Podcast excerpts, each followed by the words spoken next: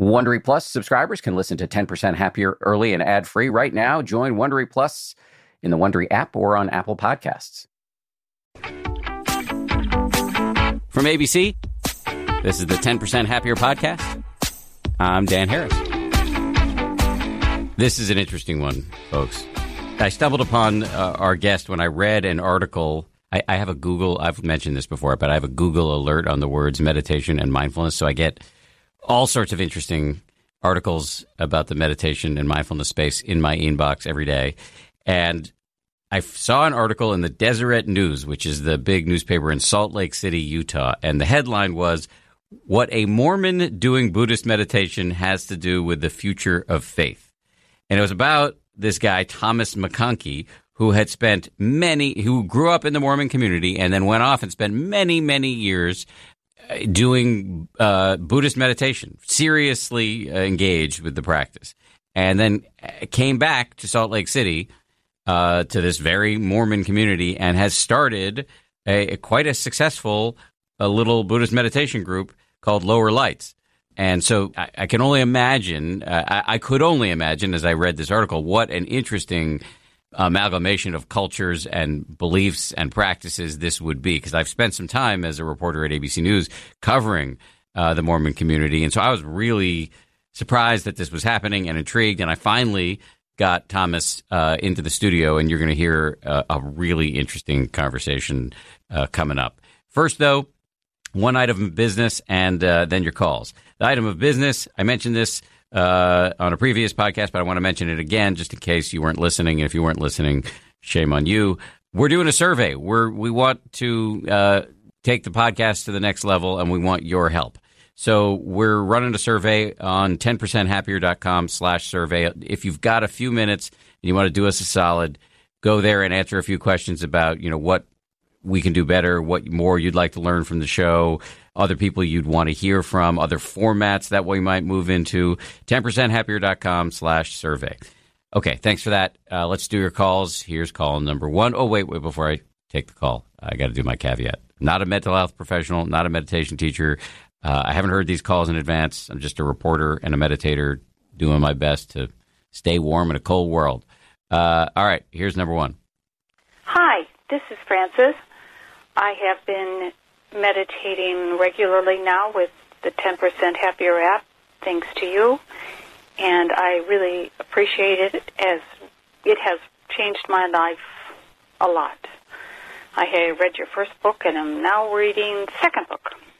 I've got two questions. One, just a little housekeeping type question. When somebody tweets to you, does it does it go to somebody who who reads them? Just curious because I know I don't usually get a response, but I thought maybe your somebody in the 10% happier is looking at them or reading them. And then the next one is I noticed there aren't any meditations having to do with grief. And I experienced um, a profound grief this year uh, with a death, sudden death of a young person, and wondered if there are any meditations that directly address this and how to meditate on and think about that and cope with it. All right. Thank you very much. Thank you. Two great questions. Let me start with the second one first. First of all, I'm very sorry for your loss. A grief is, for pretty much everybody, an unavoidable fact of life, but it doesn't make it easy. So again, I'm sorry. But I want to thank you for pointing out a deficiency, or let's just say an oversight on the 10% happier app. We should be we should have meditations on grief, and we will. So thank you for that suggestion. We will act on it. I do want to tell you though that we did a podcast dedicated to the issue of meditation and grief. The guest's name was Joe DiNardo. Joe DiNardo. He wrote Letter to My Wife and it was one of the podcasts where we got an enormous amount of feedback. He he lost his wife. We got an enormous amount of feedback after posting that podcast about how moving it was. So go ch- check that out. It might it might be useful for you if you're interested. As to this first question, uh, Twitter. So I am reasonably good. I wouldn't say 100% good, but like reasonably good at checking Twitter. Uh, I am awful at replying. Once in a while, if I'm in the mood, I will reply, or if I have the bandwidth to do it. Often, I'll just like like press the like button on ones that I like, um, unless there are people saying really mean things to me. Sometimes I like those too, and it's actually it turns out to be a great way to annoy people who've uh, been trolling you. I think, I think, and I say this with you know ninety percent confidence, there is somebody from the company who actually looks through, and if there is a specific question related to the podcast or the company or the app, uh, will answer them and follow up the way you can up the chances of that to 100% is to add to or tag in I don't know if that's the right word in a Twitter sense add at 10%. So if you tweet me and it's and it's to me at Dan B Harris and then you add at 10% somewhere in there then I'm almost positive. I'm I'm actually positive somebody from the company will see that. So yeah, I wish I was better at you know, I, I don't even look at my Facebook messages. So I'm, I, I'm Twitter is where I'm at, at my best in terms of responsiveness, but you know, I also have a huge stack of unopened mail in my office. I, I am not the best at at uh, responding. That's largely because I'm overloaded, and that's something I'm working on. Anyway, that's I'm oversharing. Let's go to second call. Here we go. Hello, my name is Lawrence. I'm from Ann Arbor, Michigan. As a former evangelical Christian and trained as a minister and eventually became an atheist and now I'm into this, I guess we call it secular Buddhism. I'm kind of curious about the community kind of stuff like weddings and funerals and other rites of passages and, and whether this is just kind of an individual thing or more of a community thing. Thanks for answering. Thanks for your podcast and your app. Wow, you got a great story. That's a cool call. Well, a lot to say. So I too, I would call myself a secular Buddhist, but I take the Buddhist part very seriously. I also take the secular part pretty damn seriously too. The Buddha said there were three big parts of his teaching. Uh, there was the Buddha, there was the Dharma, which is you know uh, uh, the the words he, you know, he actually the, the the the practices and ideas that he promulgated. And then there's the sangha. That word is spelled S A N G H A, I believe, and that means the community. They're all, you know, there wasn't what one wasn't bigger than the other. I mean, they're all important. And so the sangha among us modern day meditators is often, and I include myself in this, overlooked and underemphasized. But it is you know, if you if you put a lot of weight in the words the Buddha said, and I'm not arguing you, the listener, need to you know treat everything you said as gospel, but if you you know if you think that it might have some importance, that's a pretty powerful argument he was making. The Buddha, the Dharma, the Sangha. They called it the three jewels. Uh, so there's a lot to be said for having a community of people with whom you practice and with whom you do this life. And in those depending on the sangha there are you know sanghas where you know you can do the rituals of life together you know around death around marriage around birth and that can be very powerful as i said i am not great at this. I mean i have a because of the kind of life i lead in that you know i have a meditation podcast and i have a lot of friends who are meditators and teachers and i'm a co-founder of a meditation app company. I, I am in, i have a kind of ad hoc sangha, but I don't have a formal one where I'm, you know, really regularly seeing the same people and deeply involved in their lives and and you know marking the you know the the big personal landmarks, the deaths, the births, the marriages, et cetera, et cetera, the the dissolution of marriages with them. And I think that's a you know I think there's a lot to be said for that. And um, so my advice to you would be to look around and perhaps see if there is a sangha locally with which you'd like to engage. It is the truth that in some parts of the country and the world, there are no options. But uh, my understanding is there are some online options, and um, I don't know much about that. I say that without knowing much about it. Our goal at 10% is ultimately to start building that out. You know, we have the beginnings of that now where on the app, you you can talk to a coach directly and really our coaches are experienced meditators and they will engage with you as much as you want. They really will, but it's not quite the same as an you know a true online community of people. But you know, over time, our goal is to really build something toward that because the community part of this thing, having other people around you who normalize the practice, who hold you accountable. Um, that, that that is a it's it's hard to overstate what a in in my experience what a powerful thing that is. So great question, and uh, look, uh, hopefully that's something for you to explore. All right, speaking of sanghas, and I suppose that call was placed where it was because my brilliant producers knew it would lead to this segue.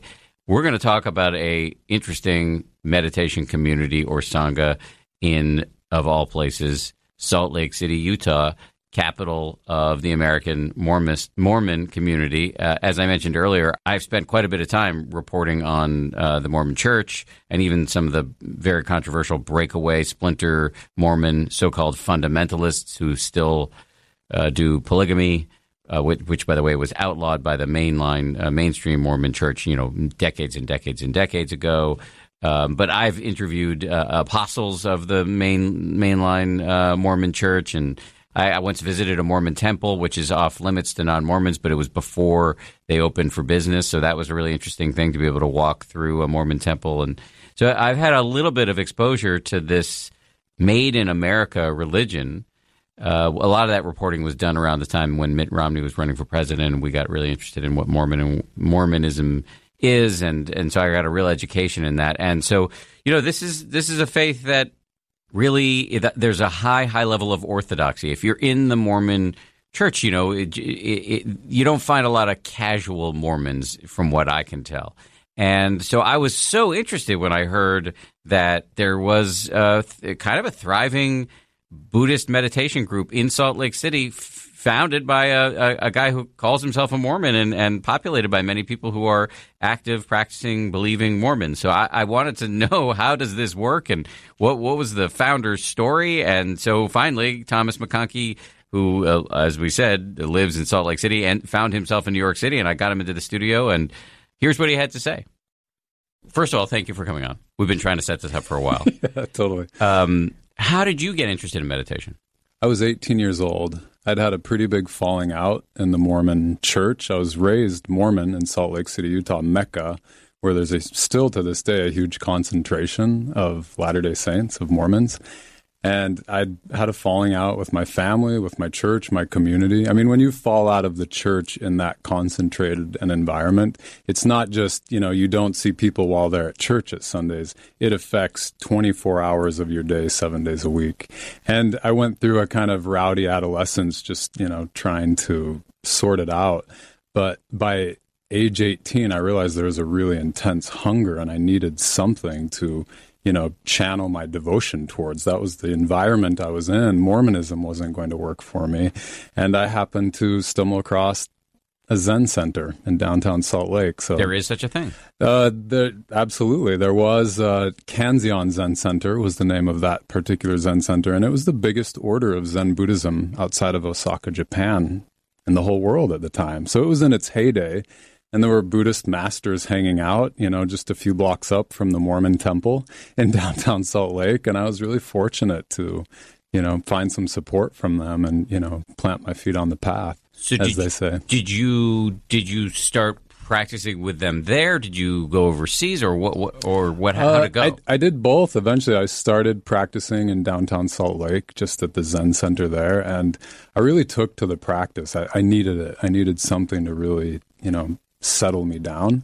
And I was, I felt so committed to Buddhism after a short time that I just decided to move to China. Like, you know, let's, let's return to the, the fountainhead of the wisdom stream. So I, I spent a few years in mainland China as well. Skipping college? Uh, I ended up studying Mandarin there and transferring credits, so it didn't totally derail my life. Most Mormons, if not all practicing Mormons do a missionary year abroad? Many two years. It's a Two two-year years. mission, and I, like I said, I, I had been out of the tradition for quite some time. So you didn't do that. I didn't do a mission, but it, it made sense for me to get really far away from Utah because even though I was studying Buddhism and was really finding myself in it, it was still a really painful place to be. What was the reaction of your folks, your family, to to you studying at the Zen Center and then going to China to study more? Oh, it was all sorts of edgy. I mean, and this is back, I mean, this was before the year 2000. I mean, meditation was not mainstream at the time, let alone in a conservative bastion like Salt Lake City. So it, it was edgy. And, you know, I don't think people were thrilled about it. I think it was even threatening on some levels because it was so alien to our way of life there. But I, I knew there was something in it. The, the people I w- was meeting, just, you know, the qualities they emanated as human beings. I could tell whatever practice they were doing, it had done something to them, and I was curious. And you know, after a short time of getting into my own practice as a teenager, I, you know, subtle things like I was, you know, approaching 10% happier, mm-hmm. right? like little adjustments, and I wasn't so anxious all the time, and I was sleeping a little bit better, and so on and so forth. So I, you know, I really took to the path early on and felt committed to it. How would you describe for people who are completely unfamiliar with it Zen practice? What what were you doing in your mind during this practice, and what impact did it have on you? Yeah, uh, that's a great question. Um, and just to give a little background, Zen wasn't the only lineage of Buddhism I practiced in or have practiced in, but in that particular school, that's that is a it's an unusual school in that the founder of Kanzeon, Genpo Roshi, he innovated an approach to meditation that he calls Big Mind. And it involves voice dialogue, which is a Jungian psychotherapeutic technique that you know came from a couple named Hal and Sidra Stone in Los Angeles back in the 70s. So we were we were you know, it was a kind of uh, interdisciplinary Zen center. So there was a lot of voice dialogue, which would be a whole other conversation. But then you have your standard Zen diet of koan practice, where the teacher hurls a riddle at you that the, the rational mind can't answer, and it jams all your circuits, and you spend a lot of time just sitting still on your cushion and watching your breath and you know watching thoughts and sensations come up and pass so it's a lot of just that a lot of the classical you know meditation techniques you know come to bear on How- zen as well How does the koan interact with? Because you, you described two things there. You describe the koan, which Yeah. is a riddle Yep. that Zen masters will give you. It, as you say, jams your circuits and it really gets you. It knocks you out of normal sort of mm-hmm. discursive, habitual ways of thinking. Right. But then you also described sitting, watching your breath, and then watching whatever feelings and, and thoughts come up. I think most listeners to this show, that's kind of meditation they do. They just kind of Yeah. feel their breath coming in, and when they get lost, they start again. How does the koan interact with that, or are they two separate practices? Uh, it's a good question. I think on one hand they're separate, and on one hand, on the other hand, they're this one and the same practice. For I can speak from my, you know, relatively little experience compared to some, but the the koan it has a way of bringing your thinking mind to its knees, so to speak. You you realize after struggling with the koan long enough that the answers you're looking for aren't up here. And so you start to train yourself, like when you're sitting still and facing challenges in your practice, facing challenges in life, that you're not going to, th- I like to say, you're not going to think your way out of a think hole. And the koan's good at showing you that. It, it, it frustrates our, our normal uh, path to trying to solve something. And a different kind of action tends to arise out of that. I love the expression "think hole" because it's awesome. It sounds like you're saying sinkhole with a list. but I see that so much in my own practice. Just Right. and I, I usually note it. You know, I make you make a little mental note of whatever's happening. At least the, the way I've been taught meditation is so you feel your breath coming in and going out, and then you're going to get distracted a million times, and it helps for, me at least to make a little quiet mental note of whatever's just carried you away. Yeah. But often it's just random thinking. But Right. think hole actually adds another layer because it's so seductive. It's got a quicksand pol- uh, aspect to it. Right, exactly. And, you know, more thinking leads to more thinking, leads to more thinking. Yes, yes. And you're in a hole. And when you're in that hole, it doesn't even occur to you how you got there, which is by thinking. right. So, So the little note of think hole actually, I think, can knock you out of it. yeah, it's a little rope you can, you know, toss out and hopefully climb back out of. Exactly. Yeah. So, but I guess uh, technically, and the koan versus the sort of straight up sort of basic breath practice, you do them at different times. You you may sit down and say, "Oh, I'm doing koan work now," in the next hour I'm going to do straight up meditation, or is it, or do they intermingle even on the cushion? My experience is they start to really coalesce over time, and, and you're still sitting when you're just sitting still. The the koan bubbles up at different times, you know. So And um, so th- this spoke to you obviously on a deep level, sent you overseas, although you might have been trying to escape uh, also. But I think escaping was more important than enlightenment to me at that point, but it worked, you know. so two what, birds. What happened then? Like, did you keep? Did you like get a traditional career and start working in that, or did you stay in the in the practice? I did. both? I did both. Uh, you know, I, in China, I was a student and learning Mandarin, but also really dedicating myself to a Buddhist practice. And a lot of people were doing Tai Chi, which I hadn't anticipated, so I started learning Tai Chi, and um, I ended up uh, doing two years of uh, coursework as an undergrad in China. And then going on to be a consultant in China, and you know, living in other parts of the world as well. But the the daily meditation practice was really a lifeline for many many years. And did you stay in the Zen school? Uh, you know, it was, I would say, after the first few years of Zen practice, I started to drift towards a more kind of what a lot of the people listening to the show would identify as just like a, a standard meat and potatoes meditation practice. I was watching my breath, I was letting things come and go. I wasn't, you know, working with a koan so much. I wasn't interfacing with a Zen teacher at that time.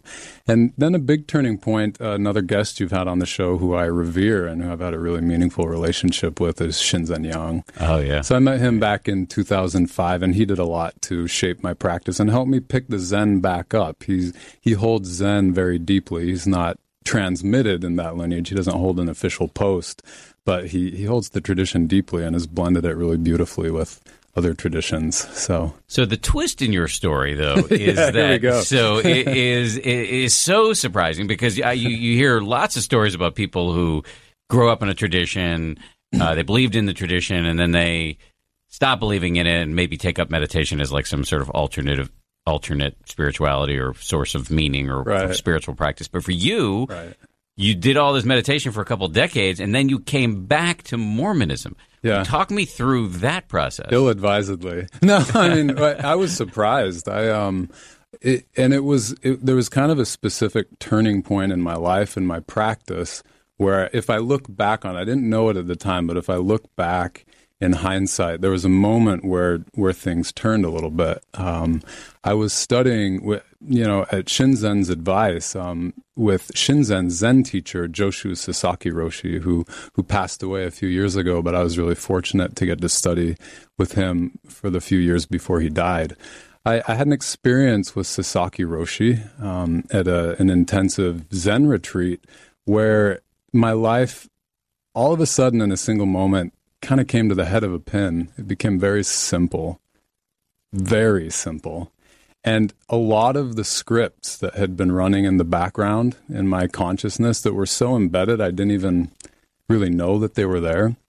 So much of the pain that I'd carried around, the cellular memory of, you know, growing up in a really traditional society and feeling cast out by it, it's like it kind of evaporated in a moment. And not that it didn't leave residue. I was still, you know, a flawed human being with, you know, scars and all that stuff. But everything got really simple. And I literally just drifted back into a Mormon chapel a few days after that experience. And I connect them because I remember sitting in this Mormon chapel and kind of looking around me like, how on earth did I get here? Like, I would have never expected myself to be in this place on a Sunday morning, somewhere, something I'd left behind so thoroughly so long ago. And at a deep intuitive level, it was, I just knew that's where my new practice was. I knew if I was really going to heal, I knew if I was really going to get my life back, that I had to be able to sit in the belly of the beast, which for me was Mormon church. No, but does that mean you the practice for you was to sit and to coexist peaceably with your I guess ostensibly co-religionists and maybe even your family members or Yeah. did you buy the orthodoxy because Mormonism and I'm not an expert but I've done some reporting on on Mormonism is Yeah. they there are some elaborate claims Yes, indeed. I mean, my friends who know me best back home joke that I'm a Budeo Mormon and I'm some like manifestation of a hybrid practice that's not well recognized yet. Um, so uh, I'm not necessarily the voice of Orthodox Mormonism. There are far more qualified people to talk to about that topic. But I, yes, to the first question for sure. I, I was there and I knew enough about meditation practice that it's not just when I'm sitting still. Meditation practice is moment to moment how I'm meeting life. And this was a particular kind of practice for me. You could call it trigger practice, where I was I was intentionally going to a highly triggering and activating environment where I mean it felt like annihilatory threat to my wow. being to be back there, but I had enough momentum in my practice like okay, let, let me see how this sense of annihilation comes up in my body, the, the challenging emotions, the negative thinking. And I just, on this impulse, I, I as they say in Buddhism, I sat with it. It really changed me. Audible lets you enjoy all your audio entertainment in one app. You'll always find the best of what you love or something new to discover. They offer an incredible selection of audiobooks across every genre, from bestsellers and new releases to celebrity memoirs, mysteries and thrillers, motivation, wellness, business, and more. Audible is the destination for thrilling audio entertainment with highly anticipated new releases and next listen recommendations for every type of thriller listener. The selection over on Audible when it comes to true crime, mystery, and thriller is um, quite extensive. They've got John Grisham, tons of stuff by Stephen King, David Baldacci. My favorite that I've checked out recently in the crime fiction genre is called Age of Vice. It's by Deepti Kapoor. It came out uh, not long ago. Not only is it thrilling and uh, very, very plotty, but it's also written incredibly well. It's truly literature. Deepti Kapoor is a, a, force of nature as a writer. Age of Vice, it takes you into the uh, underworld in New Delhi in India. I absolutely love that one.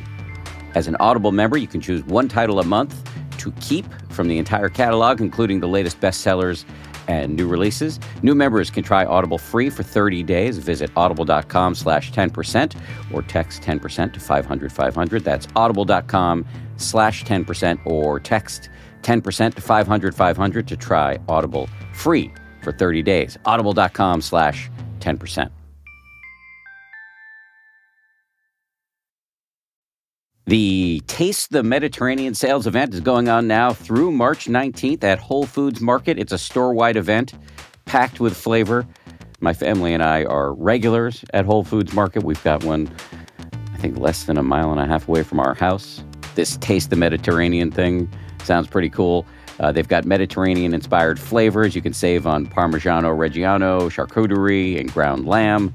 They've got delectable seafood choices. You can save on whole branzini and sustainable wild caught sockeye salmon, which is a regular feature at our dinners in this house. My son loves that salmon from Whole Foods. And I'd be remiss if I didn't point out all of the uh, 365 by Whole Foods Market products. Stock up on wallet happy Mediterranean essentials like feta cheese crumbles, whole wheat pita pockets, and more. I am constantly uh, consuming these 365 products, including the, the raw cashews, which I snack on all the time. We love the 365 sea salt and pepper. Uh, we love their sushi rice. You get the picture. Go check it out. Taste the Mediterranean now at Whole Foods Market.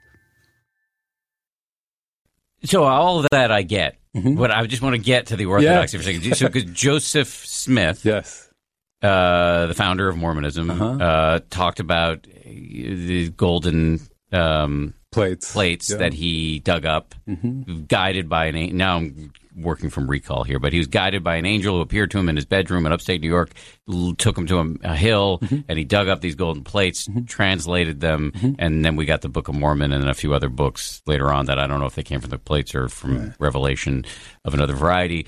But uh, do you believe that story is true?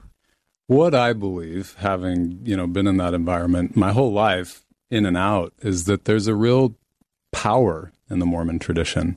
It, what you see now in modern Mormonism is a whole spectrum of people who relate to the church and its teachings literally, other people who relate to it on different levels and feel a certain metaphorical resonance, and so on and so forth.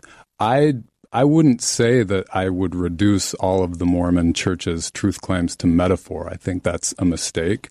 But I also think there's something more subtle than just a strictly literal, this is what happened historically. I think there's something subtle in there that we don't exactly understand just yet. I think Joseph Smith had spiritual experience, and through that consciousness that was filtered through that particular mind and that part of the world and so forth, he wanted to share a message of how people can live joyful lives. And I've tasted of that joy in Mormonism and have a real profound respect for it.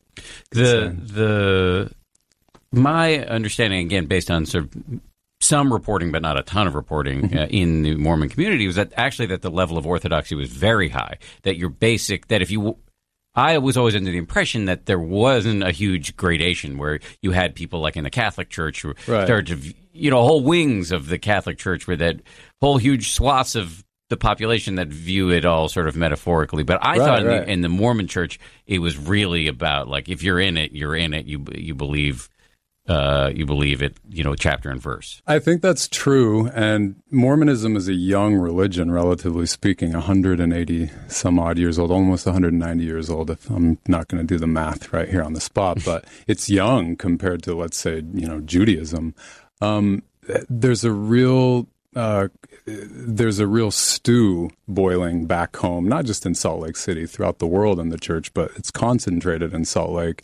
And I think people are starting to reckon with uh, what you're pointing to that traditionally it has been monolithic. Uh, and now in a postmodern world, people have very different experiences of Mormonism. There are different ways to Mormon, as we say back home. And I think our tradition is starting to grow into a fuller maturity that can see that and respect it and celebrate it. And the church is okay with that. The church hierarchy is okay with this. I think the church hierarchy, my experience of the hierarchy is that it, they're a lay clergy, right? The people who serve in the Mormon church, they, they're kind of called out of their communities and neighborhoods to serve the church. And they're people like you and I who want people to live spiritually satisfied lives. I think they're eager to to adopt anything that would work for people's happiness. Um, I have been remiss in not asking about your relationship with your family. So, how bad did it get at the time when you were, you know, having this revolt, and what is it now that you've sort of got found your way back inside the church? Yeah, that's that's a juicy question. Um, at the moment, you know, I'm grateful for the friendships and the relationships we have. There was a long time in my life where I didn't expect to be in touch with my family. I went many, many years without really being on speaking terms uh, with some people in my family, Including your parents? Absolutely, yeah. More more my father than my mother, but you know, even when my mom was available to talk to me, I had felt so much pain and alienation that I wasn't available to talk to her. And it, you know, there's just a lot of pain all around. It, it's a serious thing in Mormon culture when your kid leaves the fold. There are there are repercussions. Celestial repercussions. Yeah, I- no, thanks for pointing that out. It's socially, yes, but like doctrinally, you know, there are teachings that uh, the the sins of the children fall on the heads of the parents. Well, and- and the family goes, if I recall correctly, and forgive me if I'm saying this incorrectly, that the family goes to heaven as a unit. salvation in Mormonism is social. You don't get saved alone. We get saved, you know, the, the community gets saved or we don't get saved. There's a strong element of that. So the stakes are really high and blood boils and it, it's difficult to sort through those things. So, how are things now? I, you know, from my point of view, they're quite amazing. We've really mended to a great degree. Not that we don't have a lot more healing to do, but you know, I think they've. I, I had an epiphany. I'll start here. That in my late twenties, when I felt all sorts of sorrow and heavy heartedness around just home life, you know, and family life, and I, I think if I were to like point to what was really uh, bothering me about it. It's that I felt like I wasn't accepted for just honestly walking the path I felt called to. And I had this epiphany that I was guilty of exactly that same thing towards my parents, that there was a part of me that really begrudged their Mormon faith and begrudged that they couldn't let me have my faith. And so there was something in me that softened and realized if we're going to get the ball rolling, I need to really learn to accept that this is the way of life here and that people care as much as they do and it's it's genuine, it's authentic. And even though I find it painful in my particular circumstances, it it it's an authentic belief. It really matters. And and and with your dad? Uh, I consider him a good friend. That's amazing. Yeah, it is. big transformation. It, it, really is. Yeah, and I, you know, I have a lot uh, to thank. Uh, the practice is really what helped me kind of let go of a lot of hardened beliefs. And you know, I carried a belief that we're never going to get better. We're never going to heal. I'm never going to talk to these people again. And as you know, as a meditator, you start to see those scripts. You start mm-hmm. to see those thought forms that congeal and possess us and they just they softened over time and i realized that you know it was kind of a form of insanity to latch on to this thought like we can't just come back to the next moment and meet each other again that's great um, yeah. th- so you've gone so far now this is how you came to my attention which is that you've started uh, meditation group in Salt Lake City, yeah. which got you a little bit of attention um, and somehow popped you up, uh, up into uh, my uh, radar. Um, so, what is this group?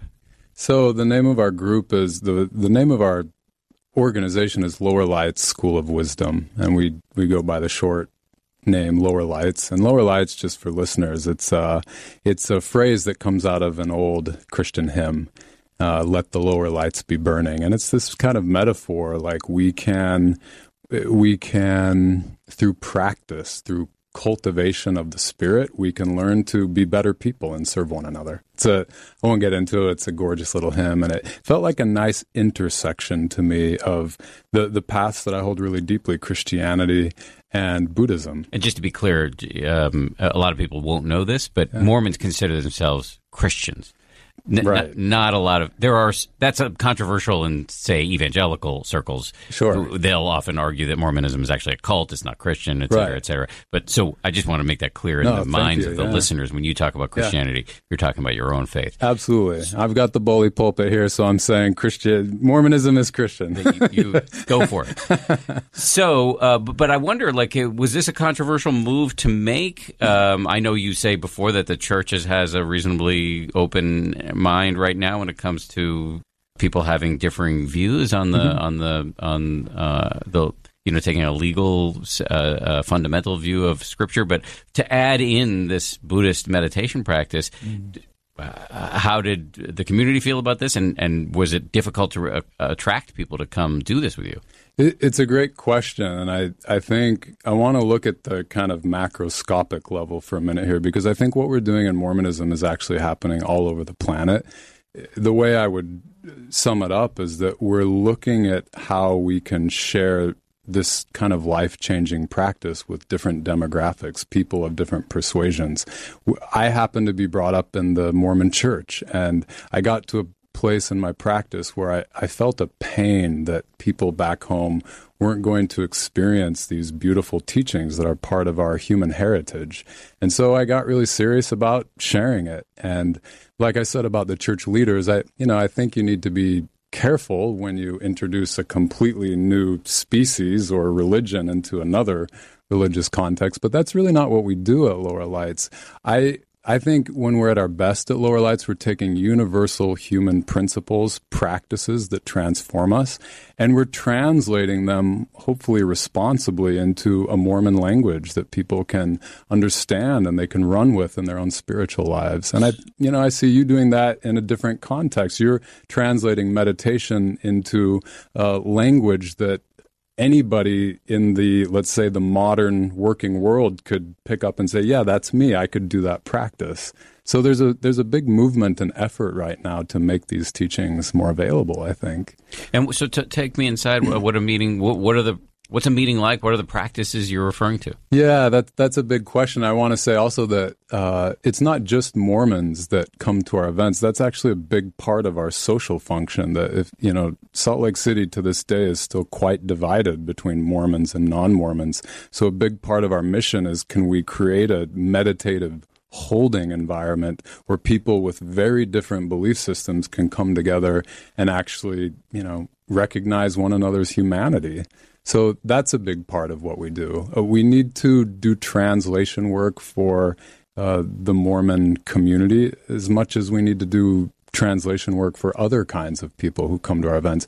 I language the teachings differently to teenagers who come through the door than I do, you know, to, you know, people in their 50s and 60s and 70s. So there's something generational about how people absorb the practice. But that must be tricky for you in terms of languaging it for an audience that's both Mormon and non-Mormon. It is. It's a. It's you know we're really holding a space that it's there's a lot of tension in holding that space, but I think there's also huge potential to bring the community together as and you, well. And you are attracting active believing Mormons? Yes, absolutely. That's that's a big part of our mission to engage the whole spectrum of humanity. It's it's easy enough to get into let's say a secular mindfulness practice and share it with the people who are going to flock to it anyway.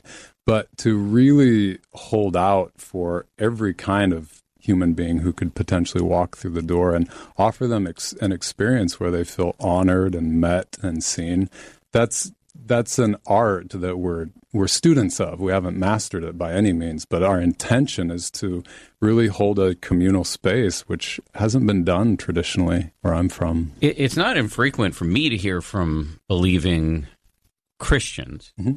that, and I'm now I'm talking about what, what yeah. would traditionally be understood yeah. in in the broader cultures Christians that that meditation might be some way a threat to their you know it, it is derived from Eastern spirituality. Mm-hmm. Um, it might you know there, there actually are evangelical pastors who will tell folks that, that this is you shouldn't be doing this right. or yoga. Right. Um, what do you say to a Mormon who might be who you know might you know want be attractive in some level to this practice but have concerns?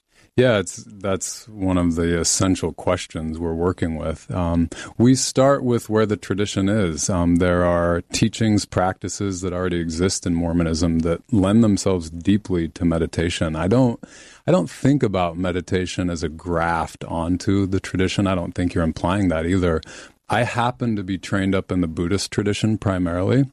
But when you survey the world's wisdom and contemplative traditions, you start to see patterns. You know, cultivating concentration is universal. You see that across all the traditions. So to talk to Mormons about concentration and point to scripture that says we're asked in our holy scripture to uh, keep a single eye on the glory of God. It's it's a poetic rendition in scripture of focus focus your mind, focus your heart, focus your attention on what is higher, what is ennobling. And there, there are ways, there are really natural entry points into the practice because it's a human practice. Uh, there have been different expressions of meditation across different traditions and geographies for thousands of years, but they're all human practices. And so, you know, what we do at Lower Lights if we're doing it well, again, it shouldn't be foreign to anybody. We hope to really communicate directly to people's humanity. And I think meditation is a really beautiful way of being human together. And how's it going? It's crazy good. You know, like we, it's really picked up fast um, in terms of people who come to the events, people who want to support our organization, and people who want to share our story. People like you who we're really grateful to because more people hear about it. But it's, you know, it's the organization's been growing faster than we can keep up with it. And we hope to just get to keep doing what we're doing. Feels like important work.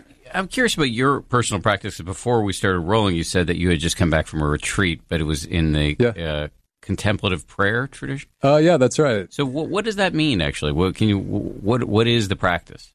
It's interesting. So, I was at a retreat with Cynthia Bourgeault in North Carolina, uh, a beautiful teacher, a real master of the tradition, and the the practice in Christian centering prayer, it's it's very simple, not an easy one, but but the basic practice involves noticing when something is occupying your awareness.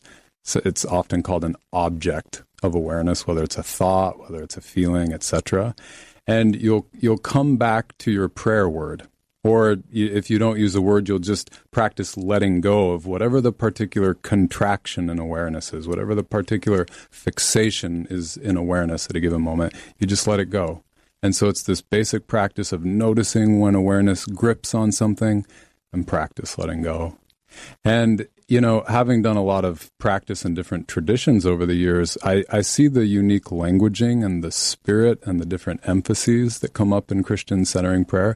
But I, I recognize it in Buddhist practice and Hindu practice. And I, my sense, I don't know if we have the science to back this up today, but I, I sense that there are probably universal mechanisms that the world's traditions are intuitively training. And we still tend to think about them in terms of compartments. You know, there's Buddhist meditation, Christian meditation. I think over time we may discover underlying mechanisms that train a suite of meditative skills. Anyway, that's somewhere down the road. But to answer your question, you know, to me, and part of this is just my interference as a, a Buddhist meditator, I tend to see you know, Christian meditation is, oh, well, that's Buddhist too. Um, you know, there's a certain um, uh, bias in the way I perceive things, but uh, that that's what it amounts to. And if you're using a prayer word mm-hmm. in this centering prayer practice, mm-hmm. so is that kind of like having a mantra? Uh, it's different than a mantra in that a, a mantra is something you will rehearse. You'll repeat it over and over so it will bring the mind back into concentration. The mind wanders and you bring the mind back. This is like almost like a reverse engineered yeah. mantra, and that you're not you're not using this sacred word until you notice that the mind is pulled away. So in theory, if you're not if you're not occupied by any objects, you know, for a period of time, you're not reciting the mantra, you're not using the word at all. So it's a lot of people confuse the two, but they're they're actually training different aspects of awareness. Where if you say on one side of the spectrum there's concentrative awareness, and on the other side of the, the spectrum there's a kind of an expansive quality of awareness. The the Christian centering prayer method helps us return to expanse, return to expanse again and again. So when you if you're not aware of any objects, if you're not aware of anything specifically, mm-hmm. what what's what's happening?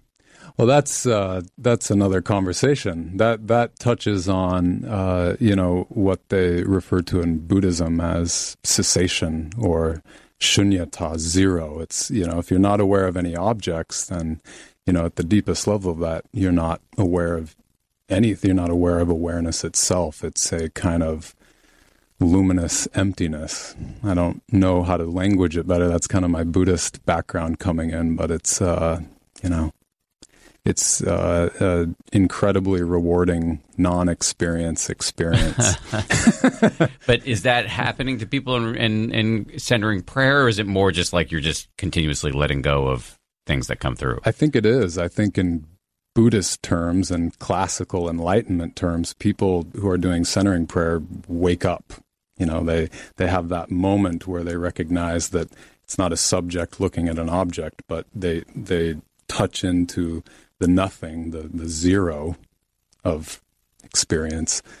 And then all of a sudden, what arises in the next moment is, you know, they, they have the experience of being everything. They're merged with everything for for a split second, for a minute, for a day, for a lifetime. You know, I, I, I know people in that tradition who really have deep practices and awareness and it seems to be taking them in a similar direction that you know the meditation i've done for years has taken me so so it's amazing that you have these practices that all emerged in cultures that are disconnected in mm-hmm. time and in in geography mm-hmm. so I, what is that right i mean it on one level, it's kind of a mystery. I don't know what it is. Uh, the the perennial philosophy that Aldous Huxley referred to that these it's coming up. These teachings, these practices, they're everywhere. What is that? And I think human beings just have a certain genius for you know, if, if there's something, if there's an edible shrub in their physical environment, they'll find it and they'll find a hundred ways to cook it and make it taste delicious. And if our internal environment is like more or less the same, then we'll find a hundred ways to cultivate a life where we're not suffering so much. I mean, I think there's something just uh, intuitive and innate about these traditions that crop up. And I'm, I'm quite fascinated by this great human tradition where we're learning how to not just master the external environment, but you know how to make more of a home to come home to in our internal environment. If you're if you've been able to introduce meditation into what one would imagine to be a deeply inhospitable environment, yeah. what does this say about the future of organized religion in America? Yeah, no, I love that you asked that question because it's one I'm really passionate about. I hope over time that the work we do in the Mormon community can become a case study of how like you can engage your particular neighborhood community cultural context and we can we can share with you what we've learned about how to do that well and what doesn't work so well. And of course there will be specifics to you know meditating and mormonism that will just apply to how to introduce that practice in the mormon church. But I, I think there will be universals too and i think over time more and more people will figure out how to apply it in novel ways. And really that's the injunction of the practice practice. It's in Buddhism, it's the bodhisattva vow that, you know, to the extent that we've received any goodness from the practice, we want to share that. We want to be really generous with it.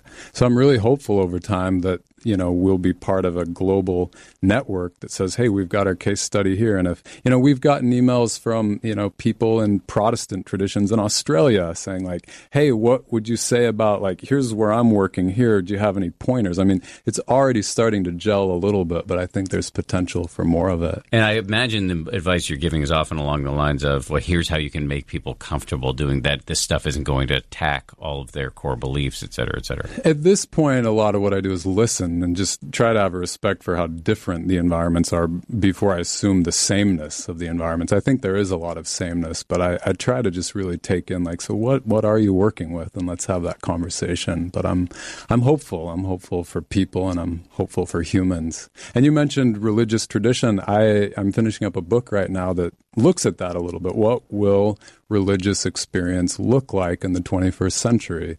I think there's room to argue that we're not just secularizing in the 21st century, that we're we're shifting our aesthetics. We still want higher meaning. We still want to live the good life. We want to know joy. We don't want to suffer.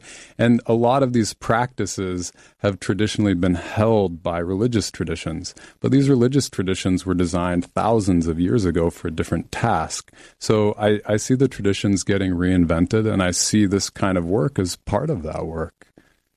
Yeah, I mean, we're in an interesting moment in history where most millennials are what's called nones, right? N O N E S, not N U N S. That right. that they don't embrace any organized religion, but that doesn't mean, as you said, that they don't want to search for meaning or have what spirituality in their lives, whatever that may mean to them. Right, like a community that will witness the birth of their first child or, or marry them or bury them. You know, just community rituals, um, practices that uh, kind of fill us. Like whether that some people read scripture as a practice, some people pray, some some people you know go running at Central Park, but we we have different practices that you know uh, help build resilience to you know human life itself, which can be really difficult. And we're seeing a breakdown of faith and, you know, I think the, the claims of a lot of these traditions. So how can we how can we take the best of what these traditions have passed down to us, but leave behind the limitations? Maybe maybe belief systems that, that strain us a little bit too much. We can't sign up for all of it, but we certainly want the goodness of the tradition, the lineage, the history, the community. This has been such a fascinating interview. Is there something that I should have asked you but didn't? Any areas that you would have liked to have touched on that I failed to bring us to? Um, I appreciate the question. Uh, you asked a little while ago about so how is this working in Mormonism? Something that uh, excites me, something that I think has allowed us to exist and persist and flourish to some extent, is that there's a really strong uh, value in Mormon culture to look for truth far and wide and bring it back and you know corral it into back into the tradition you know if there's anything good if there's anything that can elevate us as human beings we're interested in it so that's the uh, that's the enterprise we're engaged in at lower lights and yeah, I think you'll see more of us. If people want to learn more about you, how can they do that? The best place is our website. It's lowerlightsslc.org. So the phrase I talked about earlier, lower lights slc.org. How about you on social media?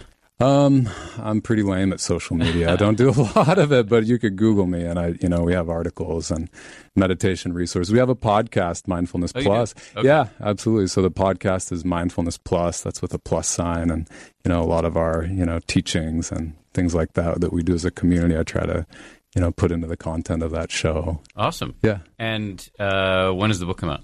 Uh, I'm getting through the manuscript, so it could be probably a year-ish before we're actually, unless I, you know, pull a move like you and brother Jeff Warren did, and Don't write a book. It's the worst. Um, thank you very much. Yeah. You great, great job. Really appreciate it. yeah, Thank you. absolutely, yeah. Thank you, Dan. I appreciate it. Okay, that does it for another edition of the 10% Happier podcast. If you liked it, please take a minute to subscribe, rate us. Also, if you want to suggest topics you think we should cover or guests that we should bring in, hit me up on Twitter at Dan B. Harris. Importantly, I want to thank uh, the people who produce this podcast Lauren Efron, Josh Cohan, and the rest of the folks here at ABC who helped make this thing possible. We have tons of other podcasts. You can check them out at abcnewspodcasts.com. I'll talk to you next Wednesday. If you like 10% Happier, and I hope you do, uh, you can listen early and ad free right now by joining Wondery Plus in the Wondery app or on Apple Podcasts. Prime members can listen ad free on Amazon Music. Before you go, tell us about yourself by filling out a short survey at wondery.com/slash survey. If you travel, you know how to pull off a perfect getaway. You know after you enroll with your Delta SkyMiles Platinum American Express card, you get up to $10 back monthly on U.S. rideshare purchases with select providers, like a car to the airport. You know which remote retreats have the best herbal baths, and where the Wi Fi password is rarely used. Because you're the escape artist. It's why you're a Delta SkyMiles Platinum American Express card member. If you travel, you know. Terms apply. Purchases must be on card. Visit go.amex slash you know. Hey grown-ups, The Cat in the Hat Cast is a new podcast from Wondery, perfect for the whole family. Join the Cat in the Hat and your favorite Dr. Seuss characters as they get whisked away on a new adventure every week. Fish dreams of creating his very own polite and quiet podcast. That is, until he gets a surprise visit to his Fishbowl podcast studio from the Cat in the Hat himself, and it becomes very clear that the cat has other plans for the podcast. And those plans are the opposite of quiet. Sing along to new favorite songs, try your luck at Titanic tongue twisters, have some fun with wondrous wordplay, and most importantly, bring your family along for all of the adventures in the Cat in the Hat cast. Follow the Cat in the Hat cast on the Wondery app or wherever you get your podcasts. You can listen to the Cat in the Hat cast early and ad-free on Wondery Plus. Join Wondery Plus in the Wondery app or on Wondery Kids Plus on Apple Podcasts today.